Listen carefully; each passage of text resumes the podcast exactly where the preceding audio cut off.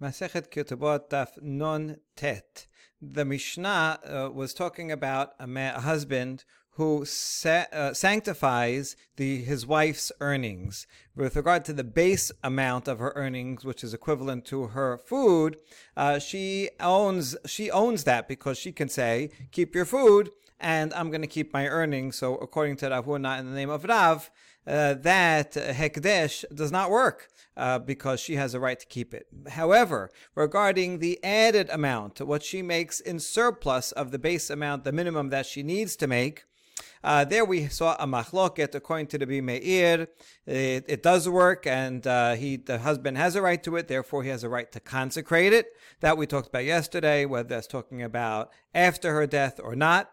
The other opinion was that of Rabbi Yochanan Hasandlar, who says that um, the it does not work if a man says your ad earnings in a, added the surplus earnings are going to be consecrated, they are not consecrated at all. Now, Rabbi Yochanan Sadat does not give a reason in the Mishnah, but the Gemara is going to assume that the reason is because he thinks one cannot consecrate something that is not yet in the world. We're talking about her future earnings. She didn't make it yet, so you can't make consecrate something that doesn't actually exist.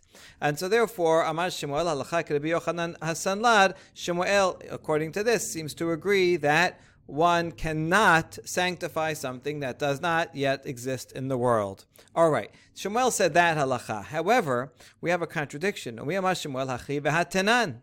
A Mishnah in Nedarim says, Konam she'ani osa lepicha. If a woman makes a, a vow, this is a konam. Konam is a short form for korban. Uh, people uh, uh people didn't always want to say that this is going to be prohibited like a korban because that's like a very serious phrase. So they would use nicknames uh, alternate words. So kanam is one of those. So anyone can take, say, any any item is going to be uh, like a korban and therefore forbidden, and one can do it forbidden to oneself. Or if something I own, I can make it forbidden to you. So if a wife says konam shani what I, I, I prohibit every anything that I make for you, so you cannot to, for your mouth, meaning anything that I earn, anything that I do is prohibited to you like a korban. If a wife does that, what's the consequences? Tanakama says, "Eno sarich le'afer." Tanakama says this does not take effect, and the husband does not even have to nullify that vow because she is already obligated from the time of the marriage that she has to do certain things for her husband. The next Mishnah on the other on Amud Bet is going to list all the items that uh, wife is responsible to do in the marriage. So since she is already obligated to that, she does not have the right or ability to prohibit those things upon him. And so the vow is null and void even without him having to say so. Rabbi Akiva Omed Yafer, Shema Ta'adif Alav Yatemin Hara'oi. Rabbi Akiva, however, says that the husband does need to nullify it, not because of the base amount, that he agrees that is pre-nullified, because she is already obligated to do that. But what if she makes more than the minimum, and that surplus uh, then is something that he will no longer be able to uh, have benefit from, and that'll be a problem. So he should therefore nullify it. Uh, nullify the entire vow so that he will be able to uh, benefit from any surplus that she makes. Rabbi Yochanan ben Nuri Amar Yafer Shema Yigareshena Ote Asura Lachazor. Rabbi Yochanan ben Nuri says he should nullify it, but for a different reason, because in the future they may get divorced. And if after they get divorced, he may decide they may uh, change their minds and want to remarry, as long as not a Kohen, that's totally fine. Here's the problem. If she makes a vow right now that anything that she does will be prohibited to him, even though it will not take effect right now, because as Tanakama and as Tanakama and Akiba say, it will not take effect on any base amount. Even though it doesn't take effect now, once they get divorced, then she gets her life back. She gets her earnings, uh, the right to her earnings back. And at that point, later on, the vow will take effect. Once that vow takes effect and she cannot do anything for him, that will make it impossible for them to remarry because you can't, there's no way to be married and not have uh, her benefit him in some way. Everything she does around the house is going to uh, benefit him. And so they would be impossible for them to get married. So, although right is true for the duration of this marriage, there wouldn't be a problem. So, in that sense, he's agreeing with Tanakama that he doesn't have to undo it for now, but he will have to do it for later. Okay, now that is a different Mishnah. Regarding that Mishnah, V'amash Shemuel halacha kerebi Yochanan ben Nuri. Shemuel said halacha is like this Rabbi Yochanan. Don't get confused. Up here we're, we're talking about Rabbi Yochanan Hasanlad is in our Mishnah. This Rabbi Yochanan ben Nuri in the Mishnah in Nedarim. And uh, over there we're talking about her future earnings, not even just in the future now, in the future after she gets divorced and they get remarried, uh, after they get divorced, those future earnings will be prohibited to him, uh, whether they get remarried or not. So you see, according to this, Shemuel thinks that one can consecrate some uh, and, and, prohibit it to to her husband something that does not yet exist in the world. And so we have a contradiction in the Mishnah in Ketubot. He said halachas like Rabbi Yochanan Sandlar that uh, if he has if the husband tries to make her added earnings prohibited, it doesn't work because it does not exist in the world. And here he says halachas like Rabbi Yochanan ben uh, who says that the prohibition the vow will take effect in the future her earn, uh, for her earnings that she gets after should they get divorced after they get divorced. So that is the that's the challenge. We're going to see a few different answers to this question. First answer is that when he said over here in this case he didn't mean totally that it's like Rabbi Yochanan ben Nuri. Rabbi Yochanan ben Nuri would say that the entire vow takes takes effect once they get divorced. But he only agreed with Rabbi Yochanan ben regarding the surplus uh, added to what she already uh, added to the base amount. By this, he means the surplus amount that she is currently making, not the, not talking about after divorce, but the current one, uh, which is so therefore not something that will come yet come into the into the world. Okay, the truth is that it's still talking about her future earnings, not far future divorce, but future earnings that she will earn tomorrow. Oh, so it's still something that is going to be the future. So it's not really a great answer, but we're going to reject it from yet another, uh, uh, even better uh, challenge to this. Yochanan ben Nuri להעדפה. הנה מאין, אין הלכה כתנקמה, הנה מה הלכה כרבי עקיבא. If Shmuel really meant to only agree with Rabbi Yochanan ben Nuri, not regarding after divorce, but rather the surplus now, he either should have said that explicitly, להעדפה, or he could have said, halacha is not like Tanakama. Tanakama said he does not have to, uh, to, to annul it. He could have said, that's not the halacha, he should annul it. Or he could have said, halacha, the best would be, halacha is like Rabbi Akiva. Because really, in effect, all these saying is that I agree with Rebbe Akiva that he should annul it now because of the surplus amount that she is making now. That she is not obligated, pre-obligated to uh, give him, and therefore. Uh, she uh, does own own that and would have a right to uh, to keep that from him, and that's why he should annul it for the surplus amount. So that's exactly what Rabbi Akiva said. So it would make no sense for Shmuel to say halacha is like Rabbi Menuri, but only regarding hadafa, not because of the future after divorce. Well, don't say that. Don't say halacha like Rabbi Menuri. Say halacha like Rabbi Akiva. So we reject that answer and bring a second answer to resolve the contradiction between uh, two statements of Shemuel. Ela amad of Yosef. Kunamot kamad. שנה קונמות מתוך שאדם אוסר פירות חברו עליו, אדם מקדיש דבר שלא בא לעולם. The Mishnah in Masechet Nedarim uh, here is talking about kunamot, which is different from uh, sanctifying hekdesh, sanctifying something to the Bet HaMikdash. When someone says a kunam, that has more flexibility, more applicability. For example, a person can say that that I can say that person's fruit it, that belongs to him is prohibited to me, right? I can say that even though I don't own it, uh, but I'm making it prohibited to myself. That is you can do with a konam. Whereas for hekdesh, I cannot mi magdish to the bet mikdash someone else's produce. If I don't own it, I can't make it prohibited to everyone like a korban. But I can do the more limited thing of make it prohibited to myself, even though I don't own it. So too, uh, adam makdish someone can also use the kunam formula for something that does not yet exist in the world. Just like I can, it works for something that I don't own, so too it works for something that doesn't even exist. The future earnings will be prohibited to me.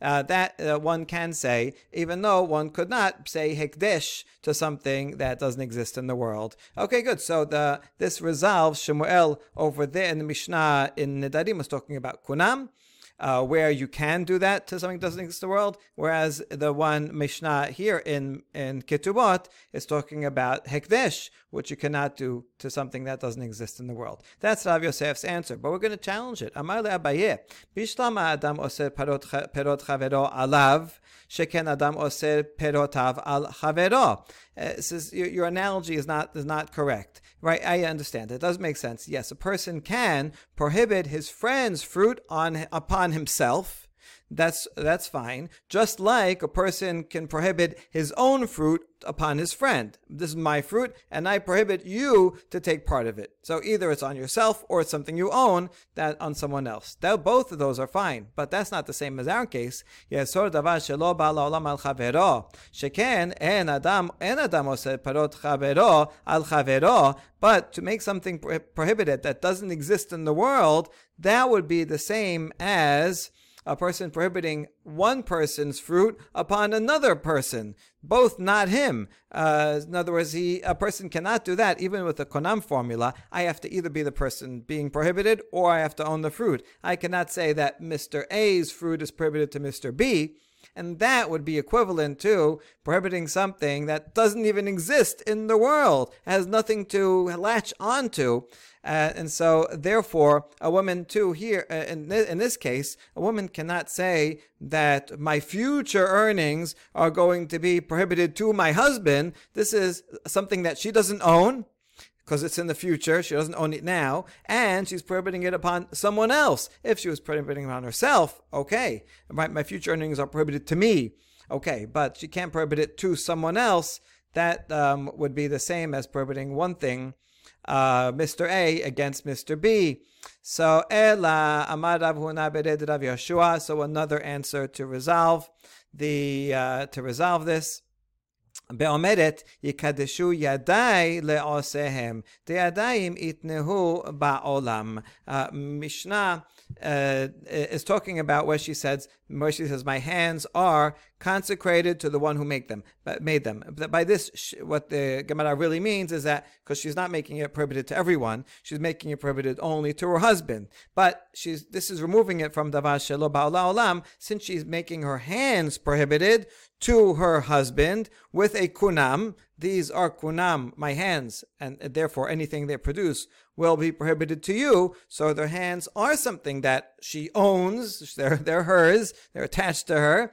And uh, therefore, uh, it works to say, kunam, my hands to you, uh, is, is something that can take effect and it's not really something that will is talking about the future. Whereas, uh, so that's our Mishnah in Nedarim. The Mishnah in Ketubot is when she doesn't use that formula. She said, uh, but rather he says your future earnings will be prohibited. Well, that's not something that doesn't exist in the world. Okay.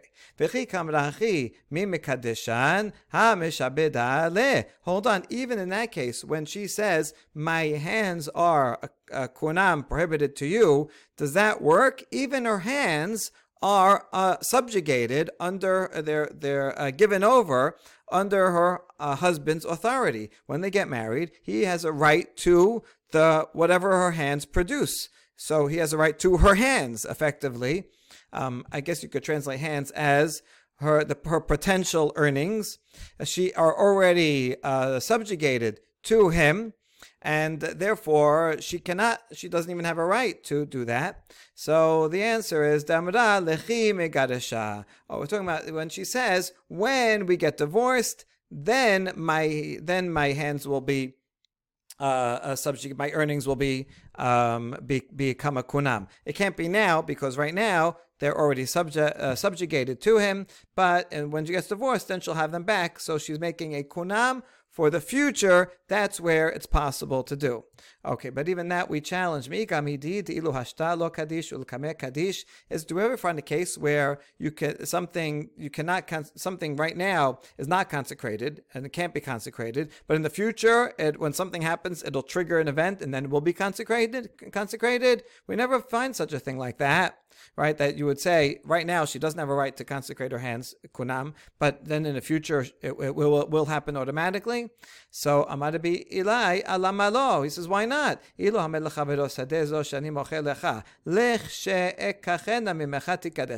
own a field and I'm going to sell it to you, but I plan on buying it back one day. Uh, maybe I just need the cash now, but I'll buy it back. So if I say this uh, land that I'm selling to you, when one day I buy it back, it will be hekdesh. Mila Kadsha, that should work because after all, I'm not making something Hekdesh that you own, but rather something that I own. I own it now. Even though I'm not making Hekdesh now, I'm saying that when I buy it back, then it will be Hekdesh. So actually, it is possible to make something Hekdesh that right not now, that and something later on will trigger it. So what's the problem? Matkif Rabbi says, no, there's no good. It's not the same as the woman. In that case, the field, it's in my property right now, so I can make it ekdesh. And I can say it'll trigger in the future when I buy it back. But in the, in the case of the woman, she does not have a right to divorce herself. A man has to initiate a divorce. If she wants a divorce, she can't just decide to do it. It's not like a land where I can, it's under my control. I can decide to sell it or not sell it. So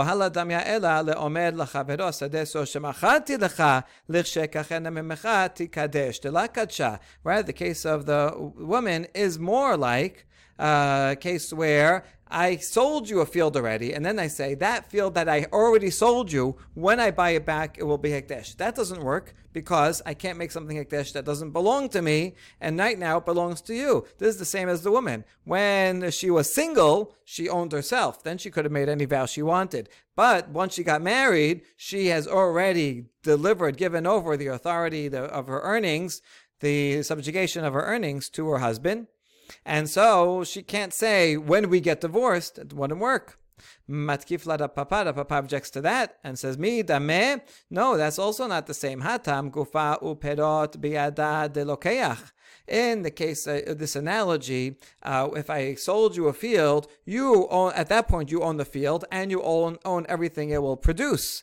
Whereas hachag gufa biadahu, whereas for the for the wife, her her body is in her possession. She owns her hands, even if the uh, the husband owns the produce to the hands. So actually, the case of the wo- woman is better. And uh, yes, true. In that case, he cannot make it ekdesh. But in this case, since she owns her hands now, then she should be able to say, when I get divorced and I get my hand, my produce, the rights to my produce back, the rights to my hands, then it will be ekdesh. Maybe it should work. שדה זו שמש, שמשכנתי לך, לכשאפדנה ממך תקדש, תקדשה. Rather, the case of the woman is like a case of someone says, I own this field, I mortgaged it to you. I needed some, I needed some cash, so you are now using the field, uh, kind of borrowing it and using it and using its produce. But anytime I want, I can always redeem it, right? I can always pay back, pay down the mortgage and take back the field. So I, since I own it now, even though I'm renting it out, I can say this, and that hekdesh works. That's the same as uh, that is the same as this case where right now the woman owns her own body. She's kind of like renting it out to her husband during the duration of the marriage. But here too, she should be able to say, when we get divorced, then I'll get the rights to my earnings back. But we're not happy with this either. In that case of the mortgage, the owner of the land can redeem it anytime he wants. But she cannot take it back. Even though she owns her body, she doesn't have access to take back her, the right to her earnings.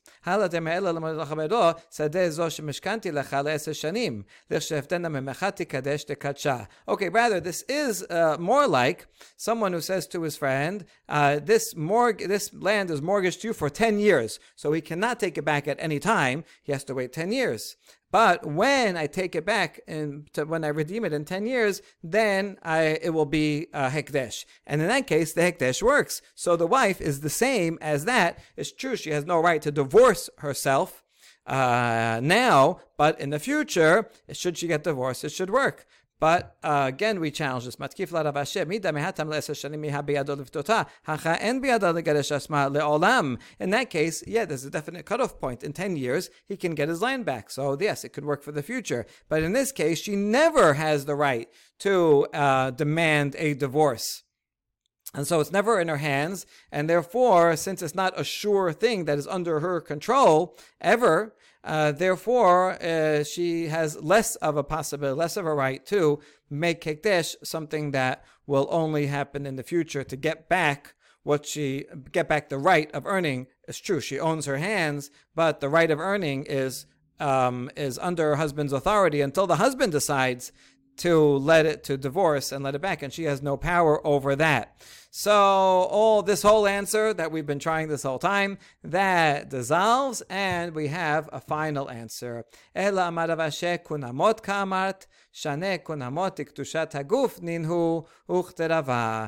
about kunamot. Kunamot are fundamentally different than anything that's hekdesh, because kunamot are kedushat haguf. There's two kinds of kedusha. Kedushat mamon. If I uh, donate. Um, myself to the Bet HaMikdash, I don't go, I don't become uh, holy, uh, but rather I redeem my value and pay the money. That's what Hekdesh means. But Kiddushat Haguf is like a korban. If I make say this sheep is a korban, I can't redeem it for another, it itself becomes holy. And that's the same thing with a kunam. The item itself becomes uh, sanctified, becomes prohibited to that person.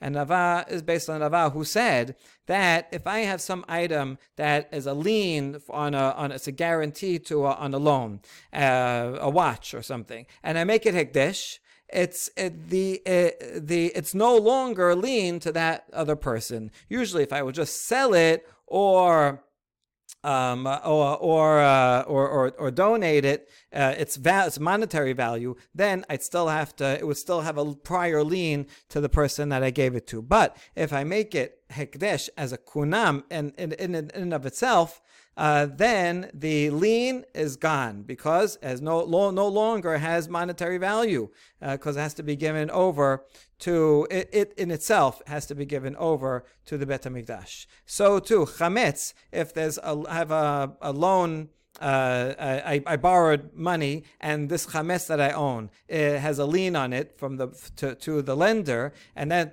Pesach starts. So now the chametz has no value because it cannot be eaten, it cannot be owned, it cannot no, no benefit can come from it since it has zero value. So there's no longer a lien on it. So to shichrur, if I own a slave and use the slave as a, as a guarantee on a loan, and then I free the slave, I don't own the slave anymore. So the slave um, uh, the, lien is removed. Mafkin mideh.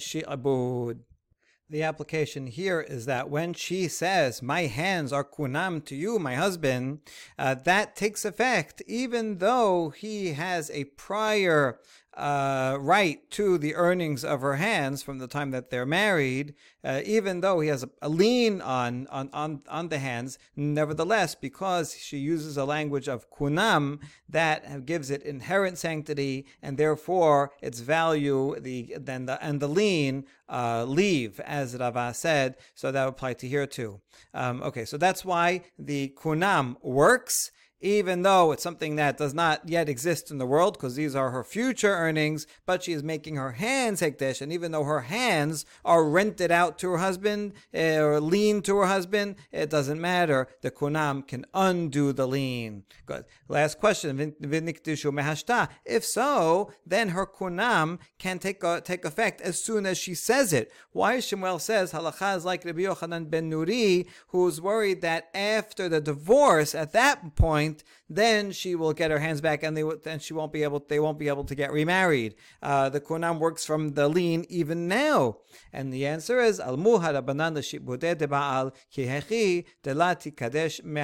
Says you're right technically uh, it could leave now, but the rabbis reinforced the lien of the husband on her hands uh, because they wanted to strengthen that uh, institution because that's a basic thing in the marriage relationship and their and their mutual responsibilities. And so the rabbi said, you know what, we're going to say that it's not, the, the Hekdesh does not work from now, uh, but only at the end of the marriage, only should they, should he get divorced. So, um, in effect, it's not really something that is uh, something that is davar shelo bala olam because her hands do exist now, and her hands, even though she rented them out, or gave a lien on them, nevertheless, using the word kunam, she can get them back. The rabbis say, we're not going to give them, let you have them back now during the marriage, because that'll ruin the marriage, but you can have them back at the end. But Shemuel is consistent. He does not think that you can sanctify something that is not yet in the world if you only use the language of hekdesh he doesn't think you can use sanctify something uh, in that's not in the world at all. And if you're only using saying the language of hekdesh, then it does not work at all uh, because that will only affect something in the future. Whereas if you use uh, if she uses the language of kunam and which she talks about her hands, if you have both of those things, then Kunam has the power to apply it to her hands currently, even though they have a lien on them. All right, next Mishnah. The father, following are the chores, the tasks that a wife is obligated to do for her husband. He has his obligations, he has to feed her and so on, other things, and this is her obligations. Uh, she has to grind wheat into, she has to grind the wheat into flour.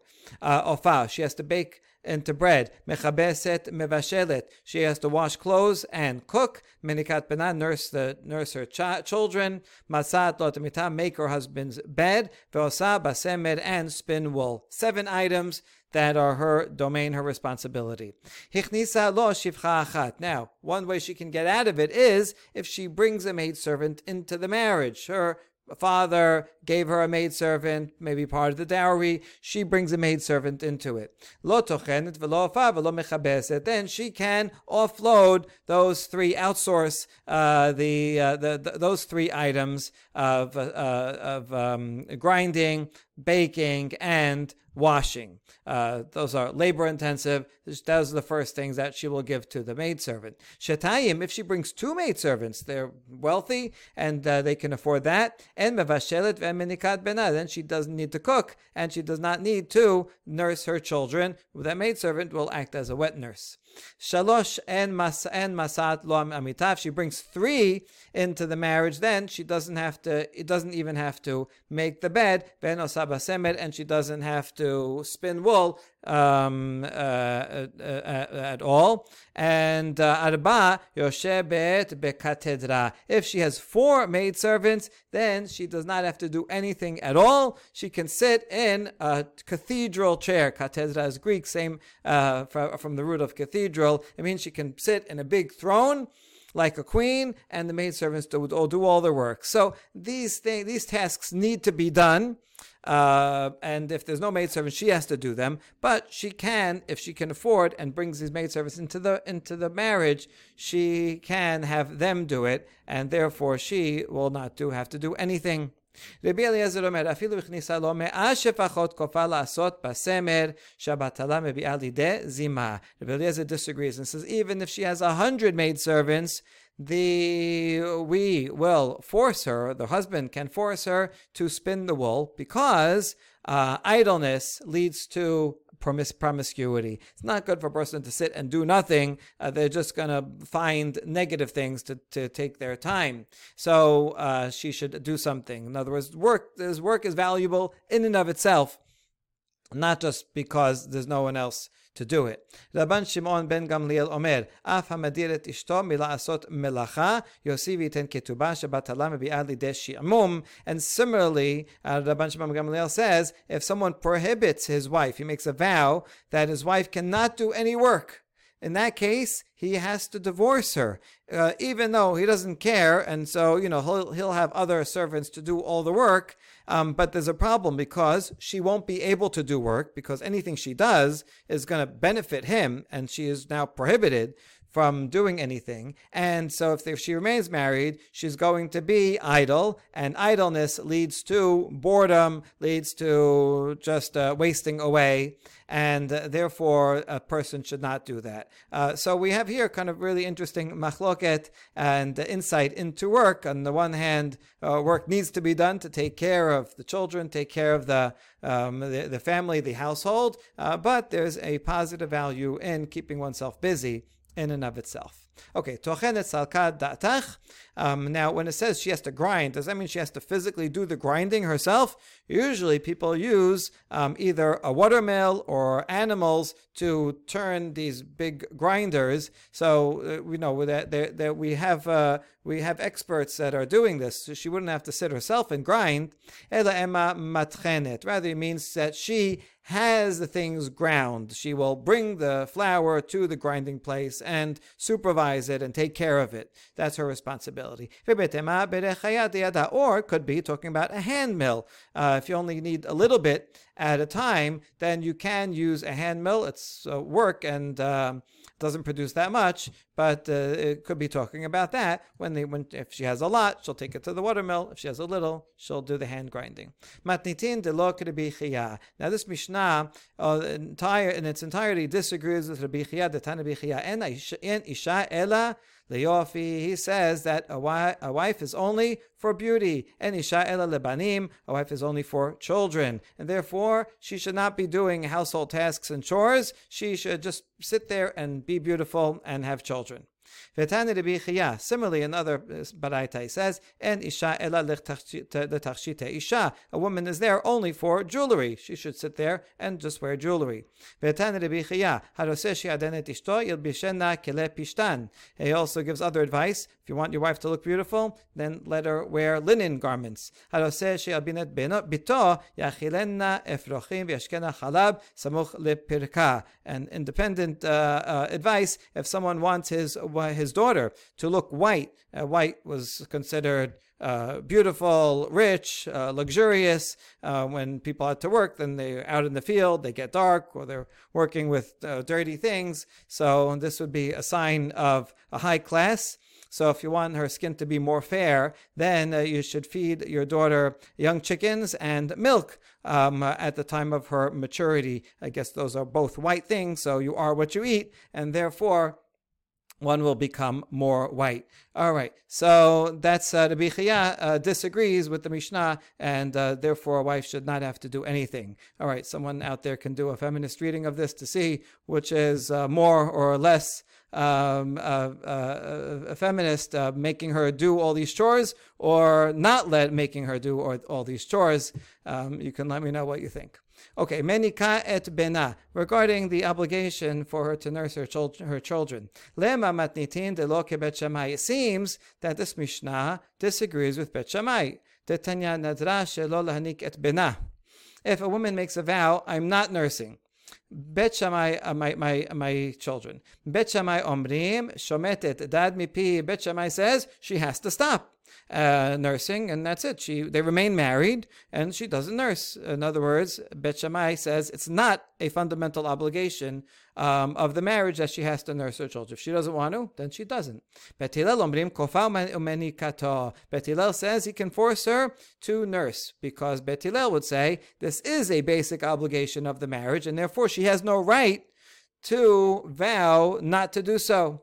Nitkarsha eno kofer. However, once they get divorced, then Bet, Shammai, Bet Hillel would agree that he cannot force her because they're not married anymore. These seven things that the wife has to do is only because they are married. That's part of the responsibility of marriage. But if once they get divorced, then it's not her problem. So what about the kid who's going to nurse him? That would be the husband's responsibility to pay for a wet nurse. However, if the infant recognizes and knows the mother and therefore is more comfortable to drink from the mother and not comfortable with the wet nurse, if, uh, uh, if, if that's the case, then the husband is still responsible, but because uh, the baby needs the mother, he should has to pay her and can force her to continue nursing because otherwise it's dangerous. If the child is not going to want to be uh, nursed from another woman and he, then he's not going to want to eat, then he can starve to death. So therefore, she does have to continue nursing, but she, she has to get paid for it because now she's no longer in the marriage, and so she doesn't have to, she's not getting anything from him, she doesn't have to give anything to him. Uh, so therefore, this is a basic responsibility. So this is the uh, ancient equivalent, equivalent of uh, child support. After um, a couple divorces, he is still responsible to feed his infant child. So that according to this, um, it looks like only Bet Hillel would say that there's an obligation for the wife to nurse, but according to Bet Shammai, she vows, she stops and uh, and she's not obligated. Uh, no, we can say even Bet Shammai would agree with this Mishnah. We'd rather it be according to everybody. Or we're talking about a case where she uh, vowed not to nurse, but he heard the vow and he didn't nullify it. Because he didn't nullify it, maybe it's actually his responsibility, and that's why. Uh, see, if let's say he made the made the vow, I vow you will not nurse my child. I, I prohibit you from nursing my child. In that case, so because he made the vow, he will have to go hire a wet nurse, and um, even if even according to Bet Hillel, who says it's her responsibility, if he caused her not not to be able to do it, then they remain married. It's his problem. Uh, same as if he would vow and say, "I don't won't, won't get any benefit well, if he says, I won't, uh, you know, uh, I ref- you're not allowed to make my bed or something. Okay. because sabre bet shamai, hu noten esba ben shineha, hu noten esba ben shineha, bet hillel sabre hi natena esba ben shineha. So when she makes a vow, but he doesn't nullify it, so who's responsible for that vow? Bet Shammai says, he put his finger between her teeth. In other words, he um, should have, could have nullified it. By not doing so, he is harming himself. The expression is he put his finger between her teeth and she bit on it. Um, and so he's the one that's going to suffer, even though she's the one that's biting. She's the one that made the vow, but he's the one that is responsible because he could have nullified it. Since he didn't nullify it, so therefore he can't blame her. Uh, rather, he will have to go hire someone. Bet Hillel, sa- Bet Hillel says she put her finger between her own teeth. She harmed herself maybe an expression of making a vow, uh, like Shakespeare says, "You bite your thumb at me," some kind of curse. Uh, so anyway, she made the vow, and uh, the, the fact that he did not nullify it is uh, is not important uh, because she prohibited herself, and this is a basic responsibility. So then he can force her. So actually, this so that explains. Everyone agrees. Bet Hillel and Bet Shammai agrees that there is a fundamental obligation for a wife to nur- feed her son, to nurse her children. Um, but uh, if she's the one that makes the vow and he doesn't nullify it, so Bet Shammai says that the Bet Hillel would say that's her responsibility, so he can force her. Whereas Bet, Bet, Hillel, Bet Shammai says it's his responsibility because he didn't nullify it. So therefore, he should have nullified it. Now that he didn't, he cannot force her to uh, nurse. Okay, if that's the answer, if there's not, if they're not arguing specifically about nursing, but rather about how vows work when she makes it and he doesn't nullify it, then that would apply to anything in the ketubah. And so why not say this machloket here? Not don't say it about nursing. Say if she vows about anything, the entire ketubah. So then can he force her or not? Um, uh, bet, yeah. Uh, ve'od tanya bet shamai omrim enam eneket. And furthermore, we have baraita that explicitly says bet shamai says uh, that a woman does not have to nurse her babies. That's not one of her um, basic responsibilities. So all that this answer, attempted answer, was for naught. Rather, it's clear that this Mishnah is not does not follow Bet Shammai. Uh, Bet Hillel thinks that there are seven basic obligations, including nursing, but Bet Shammai would say no, nursing is not one of the basic obligations. Uh, the couple themselves they have to find a way to uh, feed the children the man. He's he's in charge of the finances. He has to find a way to feed the infant child, and so uh, if she vows not to nurse, then he'll have to find another way.